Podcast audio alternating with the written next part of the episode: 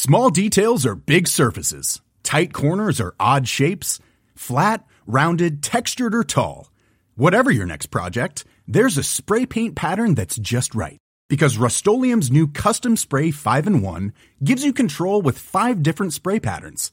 So you can tackle nooks, crannies, edges, and curves without worrying about drips, runs, uneven coverage, or anything else. Custom Spray 5 in 1. Only from Rust-Oleum I have a hundred dollars for you, okay? Just like I promised, okay? You remember me, right? From the parking lot? We were filming uh, with the white van, the guys in the white van, I was with them. You had those tiny cans, right? You had Hey. those tiny cans. Hey, hi, hi. Hey, girls. How you It's doing? okay, it's okay. You know this guy? No, he broke a They do know me, they do know me. No, they do. They, we, we don't know each other well, but they know me. It's okay. Yeah, yeah. It's okay. Come on. Come It's okay, yeah. Yeah, You know what's gonna happen? yeah. Okay, okay, yes. Wait right here No, no, no, for a come- while. you don't understand. All right. Hello, everyone, and welcome to Decoding TV, a podcast about television. I'm David Chen, and I make sure to repeat any moments of spontaneity so that they're captured correctly for the cameras. Joining me today is Patrick Klepek. And I too like to hang out in cars, just counting my cash. today on Decoding TV, we're going to be discussing The Curse, Episode 3, Questa Lane. Uh, you can find more episodes of this podcast at podcast.decodingtv.com. Email us at decodingtv at gmail.com. Let us know what you think of the podcast or the show, The Curse, which is streaming right now on Paramount Plus and Showtime. We're also available on all platforms YouTube and TikTok and Instagram at Decoding TV. As usual, we're going to start with our overall thoughts on this episode and then move into a detailed recap and review. I do want to give a shout out to a couple of other things going on on Decoding TV. Uh, we are planning to cover. Uh, well, we we did some coverage of the Murder at the End of the World, the first two episodes, uh, and we'll be covering the finale of that show when it airs on uh, this week in streaming. Also planning to cover Invincible season two, and probably if we can make it work, an episode of The Crown with my wife because we covered The Crown uh, last year when it aired uh, the last season. So we'll we'll try to get an episode of that out on the feed as well. So lots to look forward to here on Decoding TV. But let's get into the episode. Patrick Klepek, The Curse, Episode Three, Questa Lane. What were your overall thoughts on this episode? It's interesting because the show very naturally for being I think it's 9 or 10 episodes uh for for the season uh at some point has to shift into a different gear, right? So I think the first two episodes of the show for it's not like a high, like high speed show, but like I think for the mode, the pacing of the show, it's it's doing a lot of setting things up, putting things in motion, getting you a sense of these characters. And then the question for me is, you know, we've spent a lot of time, especially talking about different like franchise shows, stuff coming from Lucasfilm and Marvel. It's like, what does the medium of TV offer you? Like, it's time. And then the question is, what do you do with that time? And so my question with the curse has been, what, what what's going to happen in this middle stretch, like where you can really luxuriate with these characters, where you can really spend time with them, where you're not you're in this moment where we're entering sort of like the middle the middle-ish of the season where we're done with the setup and we haven't begun the escalation for the conclusion. So, what are we doing with those characters in between? And so, you know, I've I quite enjoyed this episode, even though I think by curse standards, it's maybe a little m- mellower than like like is cringy, but less cringy on like the cringe scale than than maybe uh, you and I have become accustomed to over over the first two. Um, and so it's just I think it's like a so- it's a very solid episode of the curse. I like in the, the three episode rankings, like I don't think it quite like hits the highs of the previous two, but uh it's getting into the ebb and flow of a normal show, and I'm very I'm so curious to see where that uh, ends up. And I, I also really like the fact that this ends up being an episode very Asher centric. You know, one of the things that I think we ended our discussion on the previous episode was, oh, like it really seems like the main character of the show might end up being Whitney, and I, I think that could still remain the case. Uh, but it is not as though the show is is leaving Asher behind. It is not as though Asher is a one dimensional character, kind of a punching bag, uh, so, sort of a presence in the curse. There's a lot more going on with this character. We're given much more opportunities to see uh, this character react. Uh, react uh, to various uh, situations and I, I increasingly it feels like the conclusion of this episode is a lot of boy you're setting like a lot of landmines are being set i don't know who's going to step on them i don't know what limbs are going to blow off as a result but like these mines are going to be stepped on at one point and i feel like that's my sense is that's a lot of where this show is going is just like ooh ah and then eventually some measure of fireworks and i'm i'm excited to see the show continue uh, down that path. Uh all great points. I think this episode continues to showcase the amazing work of emma stone in particular like we we talked about it last episode but like what is what i think is really amazing about the curse is um I, I'll put this out there. Uh, did you ever watch Boogie Nights? Paul Thomas Anderson. You know, it's been yeah, it's been a minute, but yeah. There is a moment in Boogie Nights when Mark Wahlberg's character uh, is trying to become a musician, and so he uh, he sings that song like "Heat will rock you," you know, like "and heat will burn you" or whatever it is. Mhm. and it's like I remember listening to Paul Thomas Anderson's commentary, and he's saying this is really good acting of bad singing because you believe that it is him doing that bad singing, and the level of difficulty of what they're attempting on the show, I think, is very high.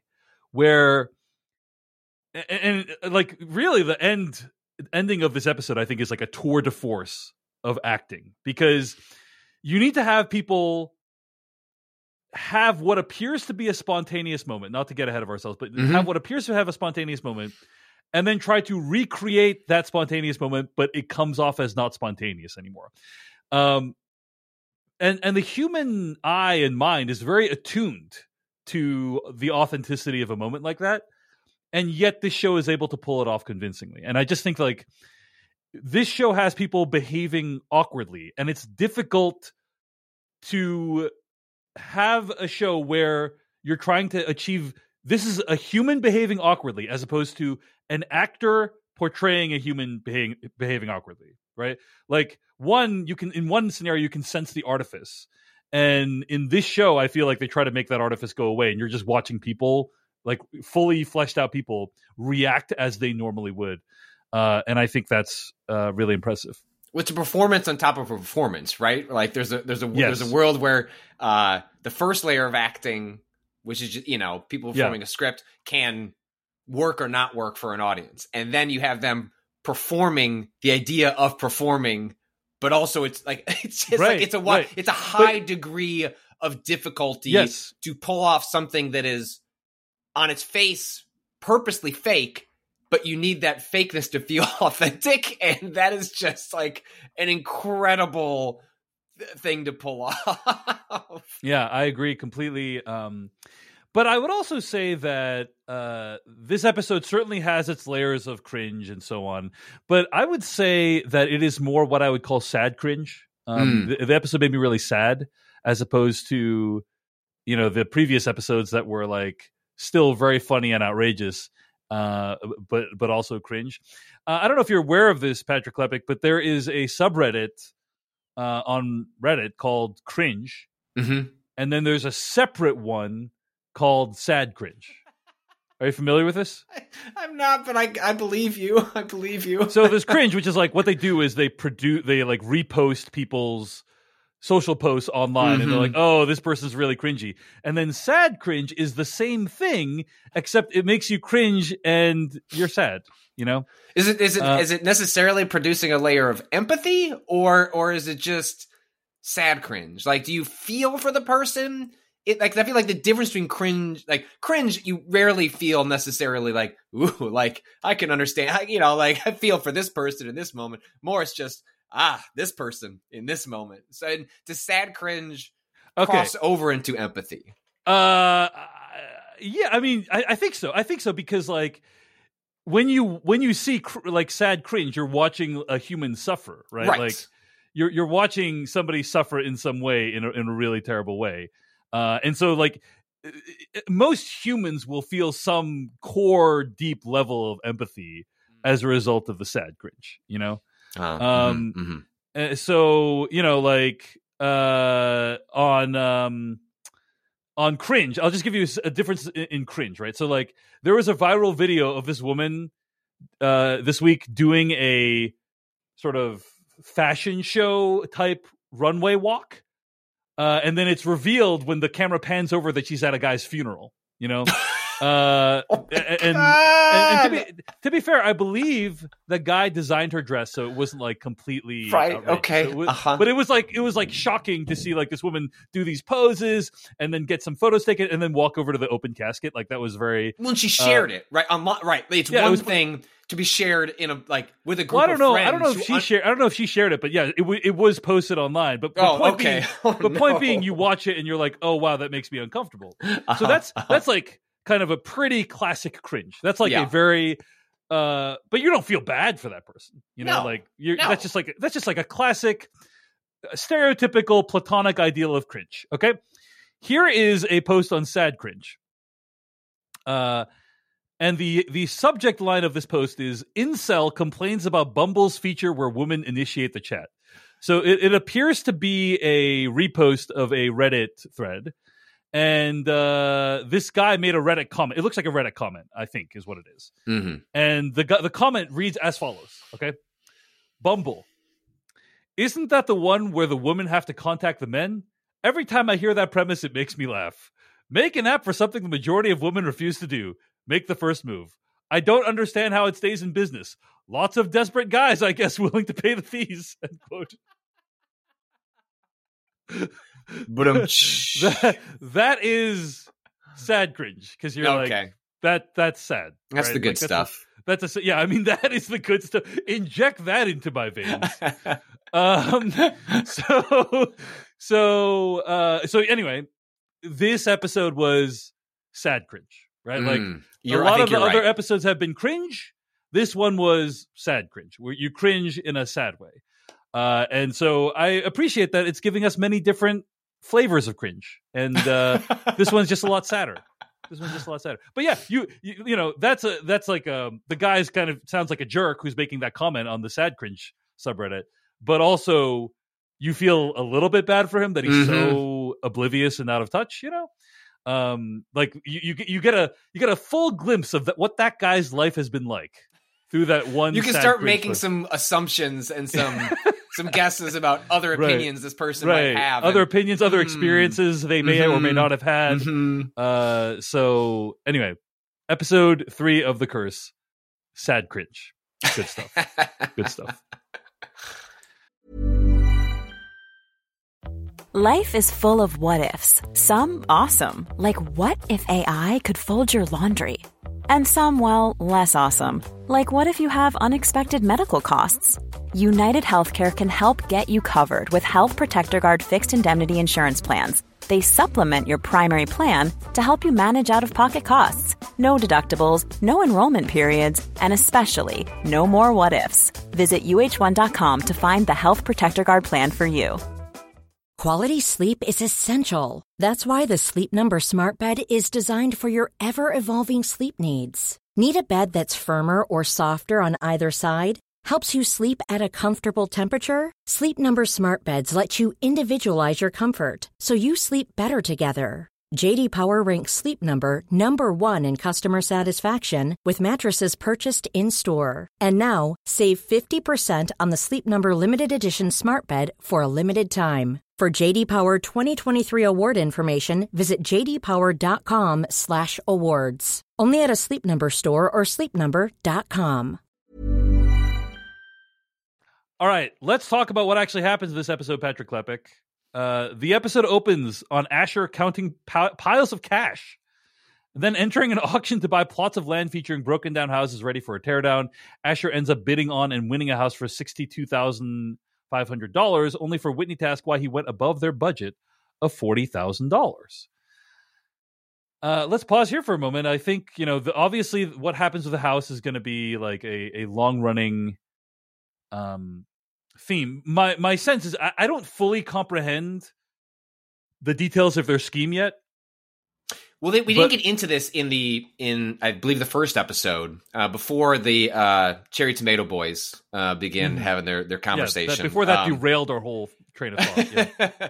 uh, but one of the conversations that uh, Whitney's father has with Asher is, "Hey, I don't really kind of believe in uh, the way the two are, are choosing to spend your money." And Asher reveals the broad idea that they have is to buy uh, plots of land uh, with homes that are like stressed, tear downs, uh, and that they'll build these new properties on them these like these climate homes and then with the show is going to raise these neighborhoods up and so they don't really care about the houses they care about the plots of land and so like they're Mhm. going to inspire new development in these neighborhoods and thus through their personal appearances in this show hyping up this neighborhood these styles of houses like finances raise all boats including the plots of land and so Yeah.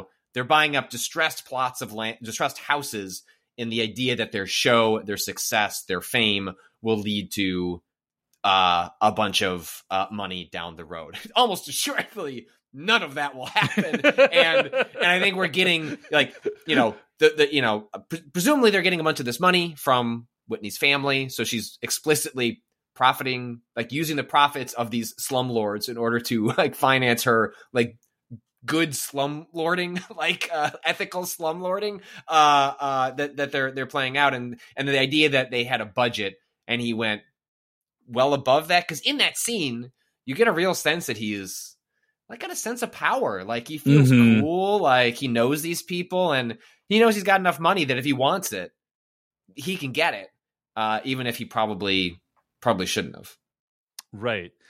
I also get the sense that he's not really spending "quote unquote" his money a, a a little bit. oh right? no i think this is whitney's family's money Yeah, yeah. Um, but also, yeah. Uh, it, it- it basically feels like a, a little bit sketchy what they're doing. Right? Uh-huh. A little, little bit. I don't think it's like technically illegal anything they're doing, but like uh, buying distressed properties and then uh, using your reality show to pump the values up uh, in order to then sell them at a profit. It feels like feels like a pump and dump, which we've heard, like you know, dump, when right, talked yeah. about things like crypto and and and uh, meme stocks. But it it feels uh, disingenuous at best, and there are other ways to describe it at worst. Um, which which I think the show is increasingly heading towards the the at worst uh, description. Well, we, the thing is, we all know that this plan is the the the one minor bummer is we all know it's doomed. Like, there's no, I don't think there's any doubt in our mind that it's going to fail, right? So, Mhm. uh, but you know, in a different show, you might be like, oh, maybe they're going to get the HT TV show. It's like, no, there's no way. That's it's never going to happen. yeah. Um, so I don't know. Who knows? Who knows? Maybe prove me wrong, show. Prove me wrong. Um, but it does feel like he is way in over his head hmm uh, and I guess the quote unquote pleasure of the show is watching him being hoisted by his own petard. Anyway, uh, we are then interrupted by the start of a video. Dougie's brought a recording of a focus group responding to an early edit of Asher and Whitney's show. The response isn't good, and especially focuses on how deeply unfunny and uncharismatic Asher is. Dougie believes it might be an indication that HGTV might not want to pick up the show, which leads to a lot of anxiety over the three of between the three of them over what they could do to improve the show. Although one positive takeaway from the focus group is an argument between two people about climate change, which Whitney and Asher take to mean the show contains a good message. This is a great scene and Mhm. uh, classic Nathan Fielder. The thing that really haunts me about this scene is when they they say you know the focus group people say oh yeah the guy is not funny at all i mean he's not hot he's not funny at least be hot or funny that's all i ask from Pick my lane. pick, that's all I ask from my people I watch on TV is be hot or funny. And Nathan Fielder's character Asher says, "That's so ridiculous. I'm hilarious." And then like Emma Stone turns around and like it's like, "Yeah." And she like kind of smiles and laughs, and then literally turns around and like is completely stone faced right afterwards. It was just it was amazing performance of like kind of the side she shows Asher and then what she really is feeling and thinking at the time. Any other reflections on the focus group uh, focus group scene, Patrick Klepek? Uh, two things. One, the the short one is you mentioned earlier about Emma Stone, the, like this show in particular being a real showcase for Emma Stone's like acting uh, Yeah. capabilities, and there is an all time line read in this scene, which is when Dougie goes and fetches some blueberries Yes. from the fridge, sits down. Clearly, she doesn't want him to sit down, worried that you're going to get these on a white couch. Yeah. Like, fumbles a blueberry. Clearly, it gets into the couch. And, is, and the way she says, like, oh, it's okay. Like, I'm, I can't, I, I shouldn't have even tried to do like, like if there's a way that you can find this scene isolate it like her her reading of the like it's okay is just masterful it's operating on like 900 different levels and it's just a one there's so many ways you could have done that line and in many worlds you don't do the version that emma does but the way she delivers it is just like a master class like it is Hmm. just un- unbelievably good and I, I i delighted in it the other thing is I I found myself haunted by this scene, and I'm I'm sure you're familiar with this this feeling to a degree in which uh you know like I I came on my line of work as a as a writer Mhm. and then my career has shifted into much more audio video personality focused um, Yeah. because that's where the audience has gone that's just how people Yeah. like to uh, writing is still like vital and important but it is it is definitely lower on the ranks in terms of like where the broad audience has gone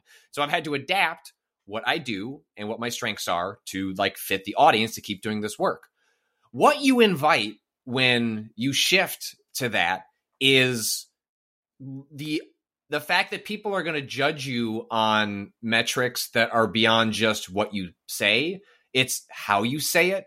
Um, it can be as something as simple as you say like too often that something you would never notice in just casual conversation. It can be you know when i was in my early days at giant bomb like had some issues with like pimples and the sort and like people would actively just like talk and make fun of that stuff now they're talking to themselves like it's not like it's in front of me no one's throwing it at me but like when you're seeking out commentary on your work as like a form of validation or like feedback on how you're doing what you end up realizing is people are going to talk about you in like the very ways that happened to Asher here. Um, and so, despite the fact that Asher was not a particularly likable character, I did find like the sad cringe here to be one in which there's where I found my empathy, David, was like, I have been in those situations in like the early awkward days where I was figuring out how to present myself on camera and like wh- how I felt comfortable and how to find my own strengths in those mediums. And the process of doing that is a lot of people going like, "You're not very good at this. I couldn't be funny or hot. I couldn't pick a lane. I just sucked at it, David." And then like hopefully I've arrived at a place where I suck a little bit less, but I I definitely found myself in watching that focus group video being like, "Yeah, sure. Like been there, bro. Like yeah, I, felt that." So it was it was an interesting spot to be even if uh I, I don't know that necessarily that's what the show was was going for in terms of its relatability. All right. First of all, hold on. Note to self: stop forwarding Patrick all the emails about his acne. Um, let me got check that off the list.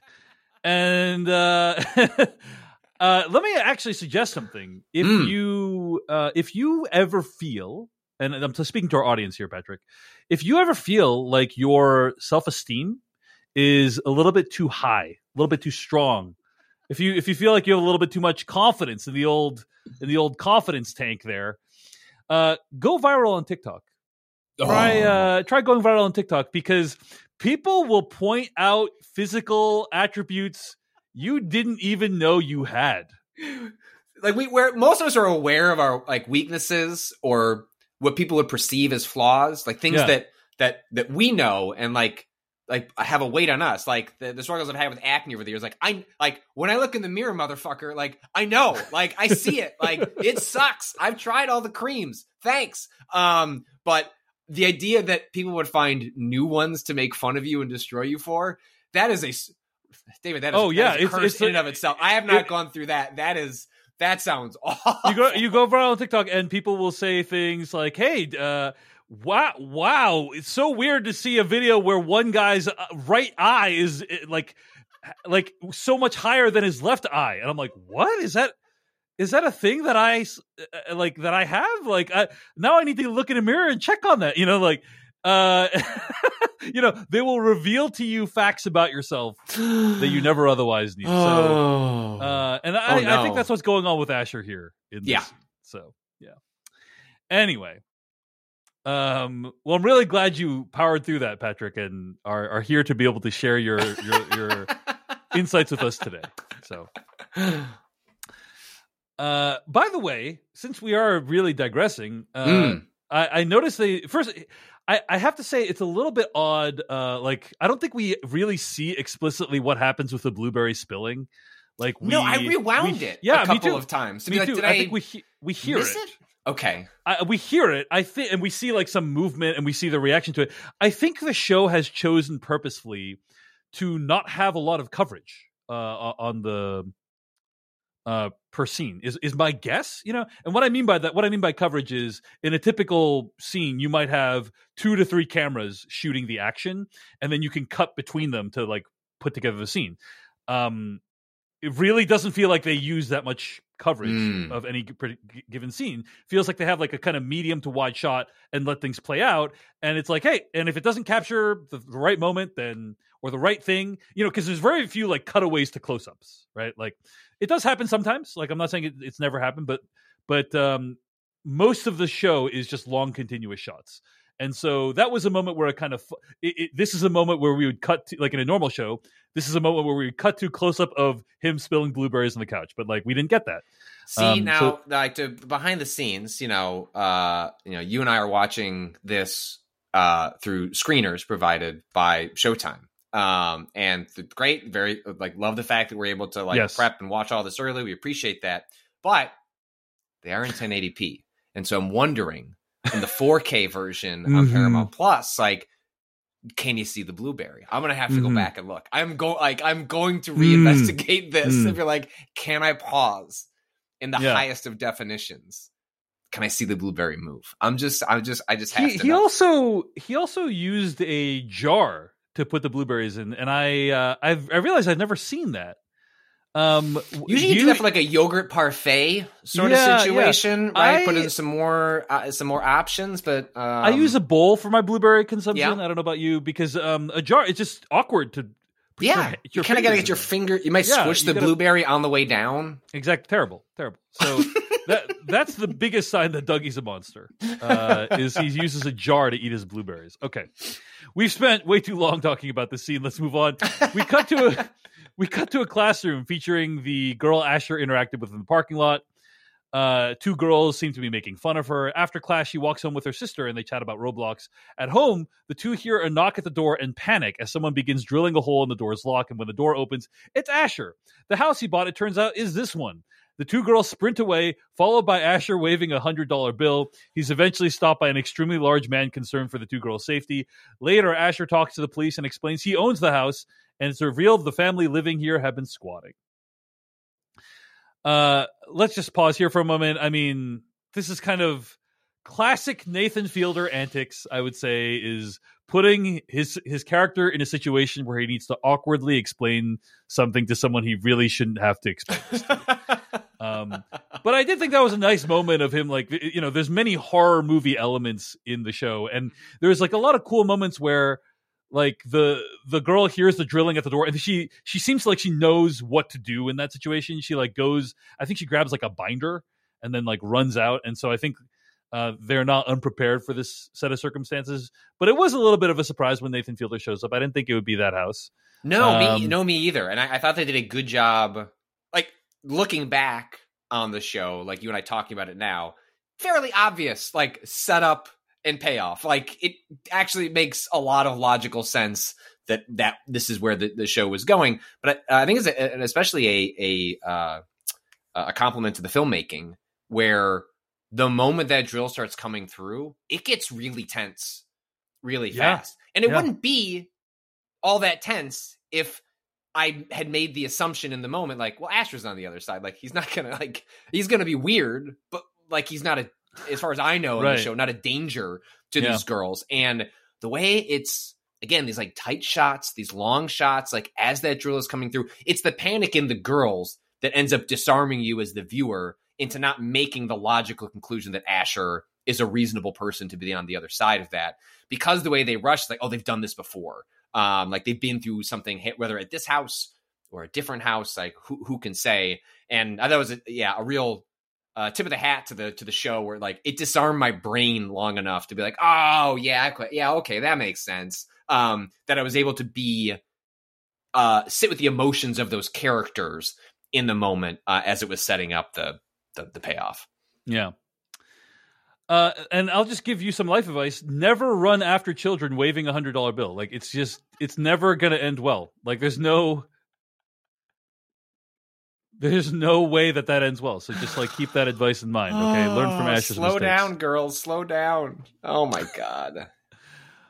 While chatting with a police officer, the family returns. So, and I'll just say before actually we continue, like the interaction he had with that guy felt very realistic to me. Like that felt like yeah. what a guy would do, like what a big dude would do if he found that. It's like I don't So- care what you're like. Yeah, there's no it's like- explanation that yeah, works there's nothing here. you can say buddy. that would be okay. Anyway, while chatting with a police officer, the family returns home. The father reveals he was at one point writing rent checks, only to realize they weren't being cashed, so he stopped writing them. Asher says the previous owner was in tax, tax trouble, revealing why things likely got strange. The officer uh, offers to help Asher evict the tenants immediately, but Asher offers to let them stay. Asher then passes on this revelation to Whitney, and the two decide to let them stay and improve the home. Whitney seems surprised by Asher's decision and wishes the focus group saw this side of him. Asher also has to keep inventing new lies to explain his interactions with the family. I love that part because you realize, oh, right, he had lied about it.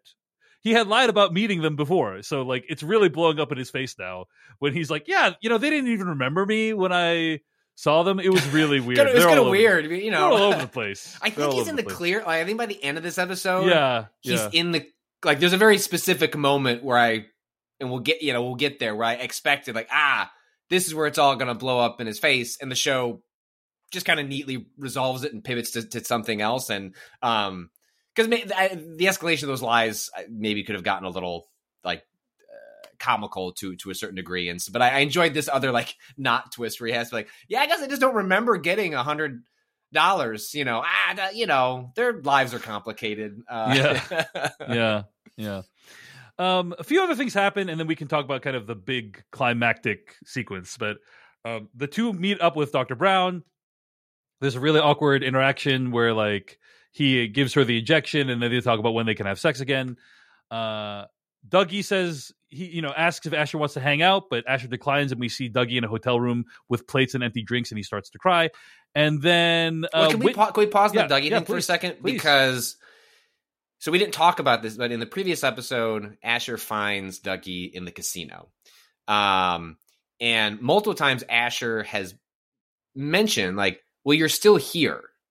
Um, and there's also a moment where Dougie mentions that the HGTV didn't send the focus group tape. Hmm. He requested it.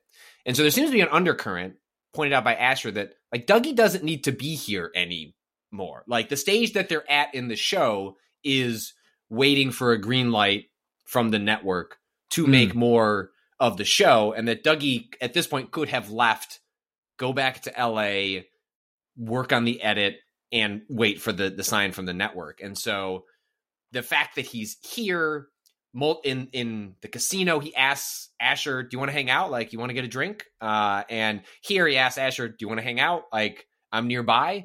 Uh, he specifically says, "I'm walking near your house. Like, I'm just out on a walk. Do you want to hang out?"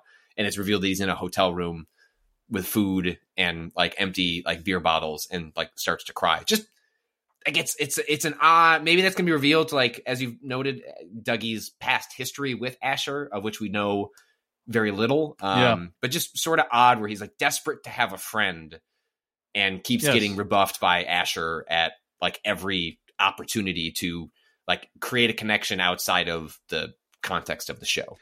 Dougie seems like a very sad individual, and I think Yeah. that's one of the things that the show plays with is you, you have you know after the first episode we think oh wow Dougie that that's a complete asshole like terrible person you know not nice not doesn't have good taste um but then when you find out like he's really sad and has sad things in his history it's like oh you feel bad for him you know people aren't just one thing people Mm-hmm. aren't just one thing anyway Whitney and Asher pull up to the coffee store that was one of their local partners and discover that it's closed. It turns out the agreement they had for the coffee shop and a jean store next door didn't explicitly require them operating outside the production of the show, so they aren't. It also means the person we met in the Curse's very first episode, the very first shot, Fernando, no longer has the job they guaranteed. Whitney calls Fernando up and offers to pay them as a plaza security guard. Um, there are others without jobs, though, and while Whitney wonders if they should do a GoFundMe to help cover the cost, Asher brushes the idea away, deeming it not urgent. I think the whole Fernando subplot is, and and probably what's going to happen with the kids in the house, is just a sign that often well-meaning liberal progressives can actually do a lot of damage Mm-hmm. uh, in the process of trying to do something good. Uh, what does it mean to we- help right i think Yeah, that is like a central question of, of the show and like what it means to help is not actually help it's not it's not systemic uh, aid to people Right. I I think I think they you know Whitney and Asher conceive of help as these big showy flashy like flashy showings of assistance of we got you a job and we got you a this and we got you that and it's not actually what's most helpful. What's most helpful is showing up day after day, week after week for years over a long period of time. Uh, and not just like, hey, we got you a job for three weeks that you weren't particularly well suited for, you know, um, which can actually be bad because there's opportunity cost that the person's not looking for other jobs. It creates more disruption in their life.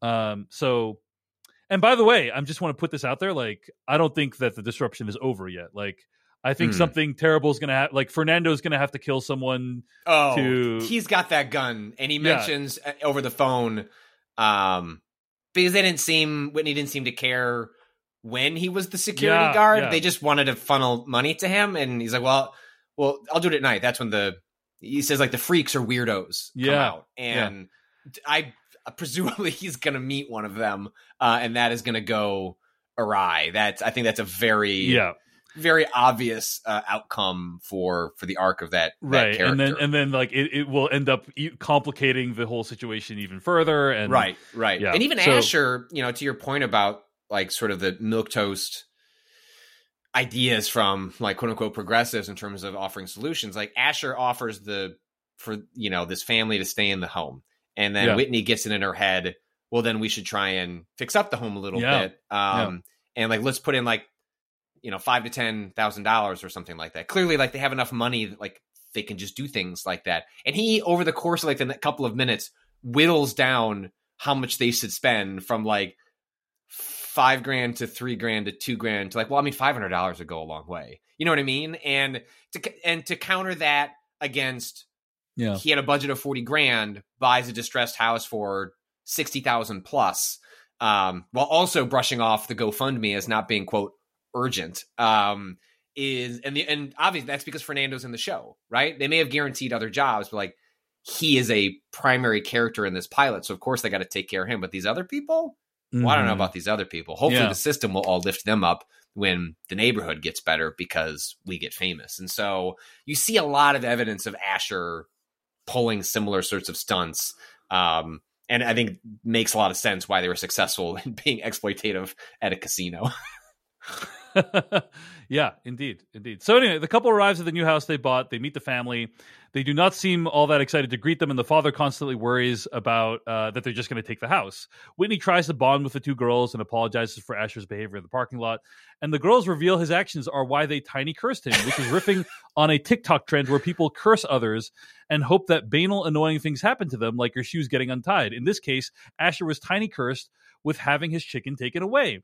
When Asher inquires further, the girl reveals she specifically took the chicken away from spaghetti, which is remarkably close to the actual food Asher ordered that did not come with any chicken. Specifically, it was chicken penne. Yeah. The revelation unnerves Asher, who wonders if the girls have been stalking them. All right, let's let's pause here for a moment. Uh, I want to say, by the way, I believe it is uh, is it Barkhad Abdi who is in this show? Um, yes, Yeah, he definitely struck me as familiar. Um, I couldn't, I couldn't pin. Bar- Barkhad Abdi is the uh, Somali American actor who plays the father character of the girls in the house. Mhm. But he is best known for his breakout performance as uh, Abduwali Muse in the 2013 film Captain Phillips. Okay, He's- all right. Uh, He's that's- also been immortalized in the online meme Mhm. uh, look at me i am the captain now which is Mhm. like you know uh, there's a reason that has has had staying power over all these years is because it's one of the best lines and line deliveries in a so in a good. modern It's- movie It is, it is a know? top ten meme, like it is in the Yeah, pantheon it's so of like good. great of great like it is survived like long out survived its like pop culture moments, and like that's when you know it's a good. so meme. so many people use that meme who have never seen captain phillips Hundred right? percent. i know this because i'm i like captain phillips but very few people i know have actually watched that movie I have. I Um, I, I liked yeah. it as well, but it, it was not good enough. But I mean, such is the nature of a meme. It's outside of its context. It's like the Yeah. movie was good, not good enough to justify a meme like existing for the better part of a decade. But that like that Yeah. performance absolutely is within the film.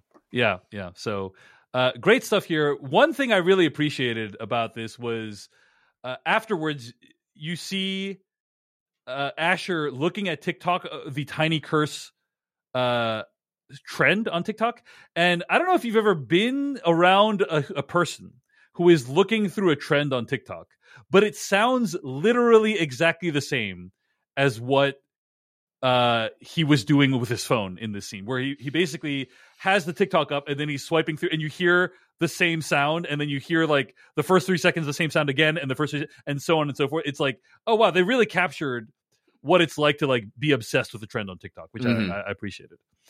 Um, any other thoughts before we get to the final scene, Patrick? No, uh, no, but I, I they really play between the the filmmaking and uh the performances.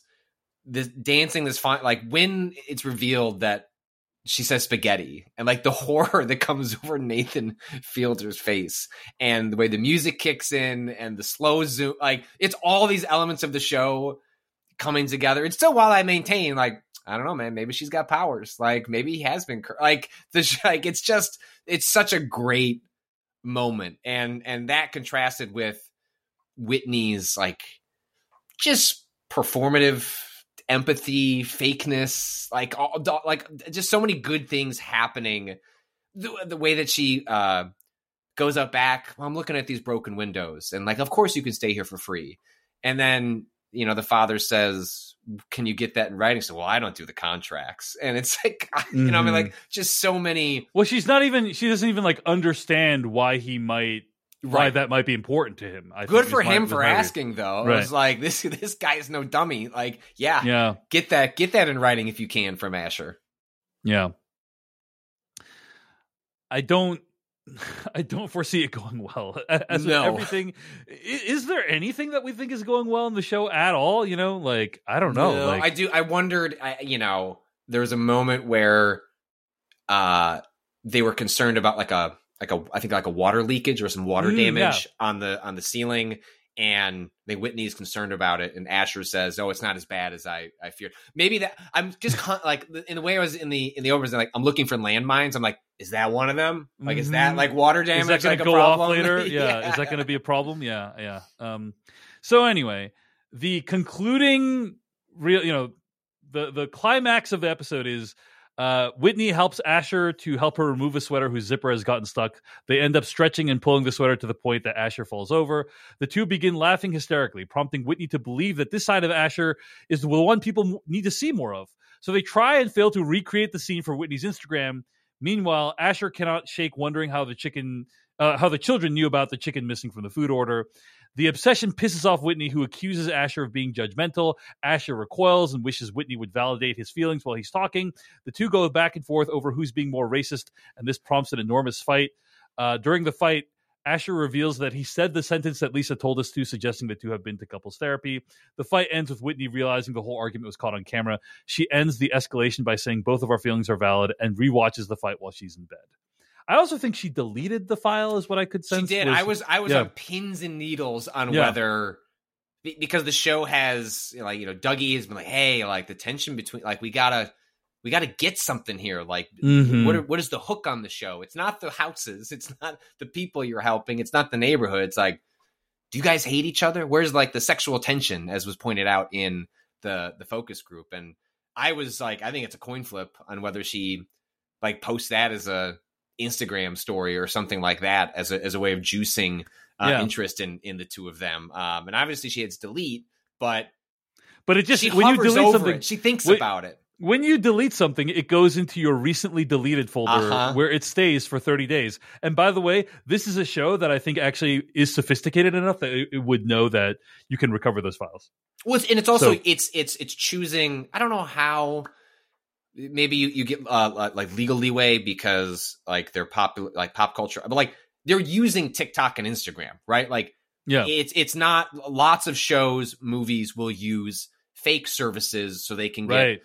like uh, UI that will remind you of services that you Yeah. use in your life, but they're not actually going to like properly emulate or get the rights or however that ends up uh, working out. Maybe it's like a form of satire where they're they're able to use it, but whatever the case, they're clearly deeply aware, as you pointed out, with like the aesthetics of scrolling through a trend. Like they understand how these platforms work, and so even if they don't actually end up having her unearth that Yeah. file, I do think it's a testament to the show's like credibility on like the devices, the platforms, the social networks that they're including and referencing that all of that is on the table because they understand how all these devices and platforms work and thus could be potential avenues for the plot and the story in a way that I would not necessarily feel in a show that like like you know came up with a fake Instagram just because they wanted to to like show uh, a, a photo based uh, social network. So I think it's an interesting part of the show that you're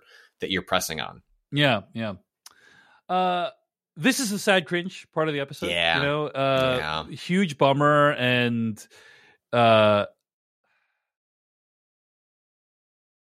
you really feel Asher's pain when he says, I said the sentence that Lisa told Ooh. us to. That one, my heart actually sunk. This is not like in a show where that happens all that often. You're not necessarily rooting against these characters. They don't seem like villains necessarily, uh, even if they're deeply, deeply flawed. But that moment, ugh, like it suddenly was a window into their relationship that really deepened Asher as a character and the kind of like day to day pain that we don't quite understand yet. But as you said, like has been a common theme of the show, we don't know the sadness that people carry inside them. Yeah. It's just such a great line. I, I said the sentence that Lisa told. There's so much Yeah. in that line. A, they've been seeing couples counseling. B, like he's making a good faith effort uh, to try to use his training. C, like Emma Stone's character, Whitney, has in some ways violated or not operated in good faith, or maybe she's just too emotional in the moment to do so. Um, but yeah, D, these are just people who are like talking past each other. They're they're not meeting each other at all in the middle and what they each need in the moment, and that's just really sad to see uh, at any time. I also thought the the part about them trying to recreate how like the spontaneity of the first moment was just so painful. Like, and it's not like I haven't done anything like that before, you know, like uh where I've done um I've made a Instagram reel or a TikTok and then oh like that I, I want to fix this and I've redone it and like had the same emotional reaction, you know. Yeah. Um but I also have a like a self-awareness of what I'm doing and I think that like you know th- th- them trying to make something lighthearted and fun and authentic it's it's really difficult to try to manufacture authenticity which is what they're trying to do here. And, and it's very difficult for somebody trying to manufacture authenticity for that performance to feel authentic which it does you know like per the point i made earlier on in the, in the podcast. So uh yeah really really painful really painful sequence overall. You know, I was thinking, oh hey, so before getting to this point, I was thinking, oh this is this hasn't been that bad. This hasn't been excruciating as previous episodes. and then we get to this scene, and it's it's it's really really awful all around. I will also say it does capture, you know, like in a in a relationship that's very challenging.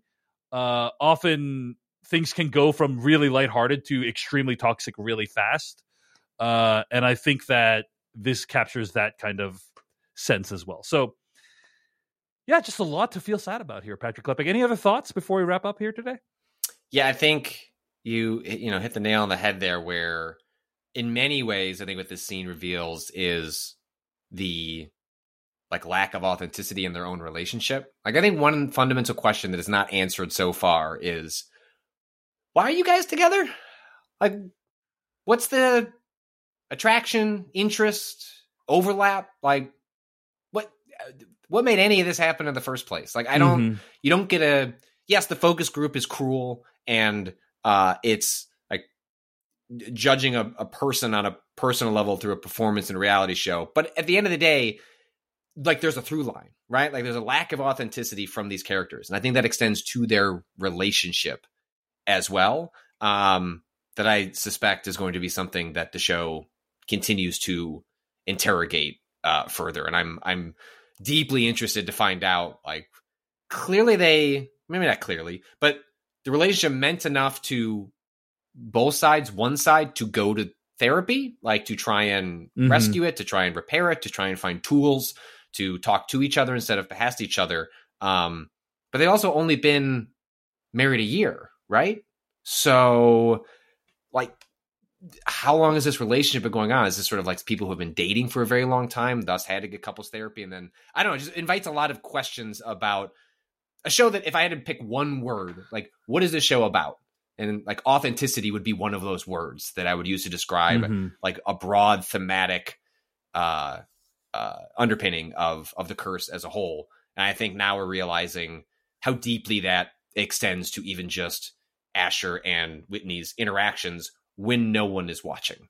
Um, uh, even even as Whitney is someone who's always thinking about, but what if someone was? Uh, and I and that introduces all sorts of interesting complications that I'm sad, cringely interested to see play out in the episodes ahead.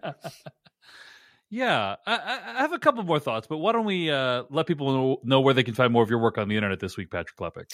They uh, can follow me and all the stuff I, I do about video games uh, over at uh, remapradio.com and the associated podcast, Remap Radio. And uh, my regular gaming and parenting newsletter, Crossplay, is over at crossplay.news. podcast.decodingtv.com is where you can find my uh this this podcast and episodes of it and also become a paid member at decodingtv.com uh I pay everyone who contributes to Decoding TV, whether they're making videos, whether they're co-hosting podcasts with me, and it's because of people's contributions at decodingtv.com that that's possible. So if you're enjoying this podcast, please consider becoming a paid member at decodingtv.com. Uh, all right. Uh, cl- closing thoughts here. I do want to say, like, oh, I-, I think you know my speculation in the first episode is Asher is one of the only people that will go along with Whitney's stuff, like, Mm. And maybe he, he's one of the only people that's going to enable what Whitney is trying to do. yeah, he's a useful Um, tool. I think yeah, that's. I think yeah, that is and probably right. But I think you're right that the show has not explicitly explained like the whole history of that relationship yet. So like probably some shoes left to drop. But that's that's my assumption is that he's the only guy that would put up with her stuff and or would you know support her in this quixotic vision that she has Mhm. and uh and that's why they're together um and that's not a great foundation for a relationship uh because she clearly doesn't respect him in many ways so Okay. Uh, the episode ends with Fernando showing up his nighttime security gig with a chair and a gun. The final shot has him shuffling around the parking lot before looking at the camera.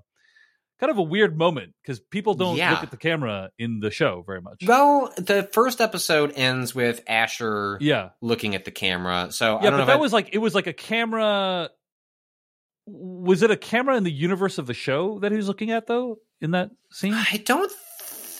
Maybe, maybe I can't. I Yeah. can't remember explicitly, but it's at least that one was a. um He was staring forward, like it was a much more like like I'm looking at you, the like the viewer sort of thing. Where this one is Mm. just like out of nowhere, like what, and then the Yeah, the show just weird. cuts.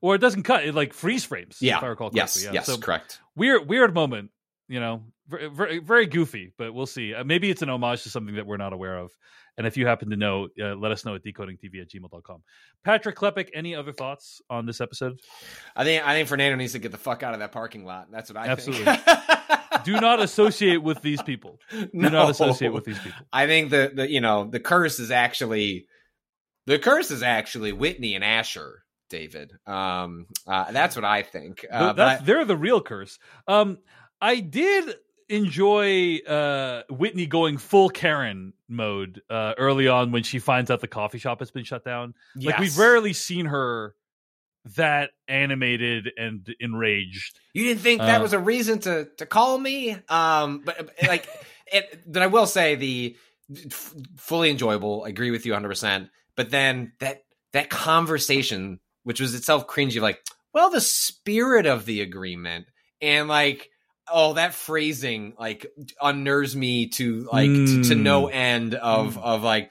Well, the Why- contract Patrick? doesn't do you have, say. Do you have experience with organizations making promises that they don't keep? I I might have yes, you know, the day before recording this, like filled out a a proof a proof of claim form so that I can claw back the rest of the severance a company may or may not have owed me. So yeah, the spirit of the agreement was that you give me my severance. But, like, what if the we letter- didn't? But the letter of the agreement, it, it doesn't say anything about that. So Bankruptcy anyway. courts? Mm. Yeah, yeah. Anyway, uh, the show continues to be great. We hope you're enjoying it. We hope you're enjoying our coverage of it right here on Decoding TV. We'll continue it throughout the rest of the season. Thank you so much for listening. He is Patrick Klepek. I am David Chen. We'll see you next week for another episode of The Curse. Why don't more infant formula companies use organic, grass fed whole milk instead of skim? Why don't more infant formula companies use the latest breast milk science? Why don't more infant formula companies run their own clinical trials? Why don't more infant formula companies use more of the proteins found in breast milk? Why don't more infant formula companies have their own factories instead of outsourcing their manufacturing? We wondered the same thing. So we made ByHeart, a better formula for formula. Learn more at byheart.com.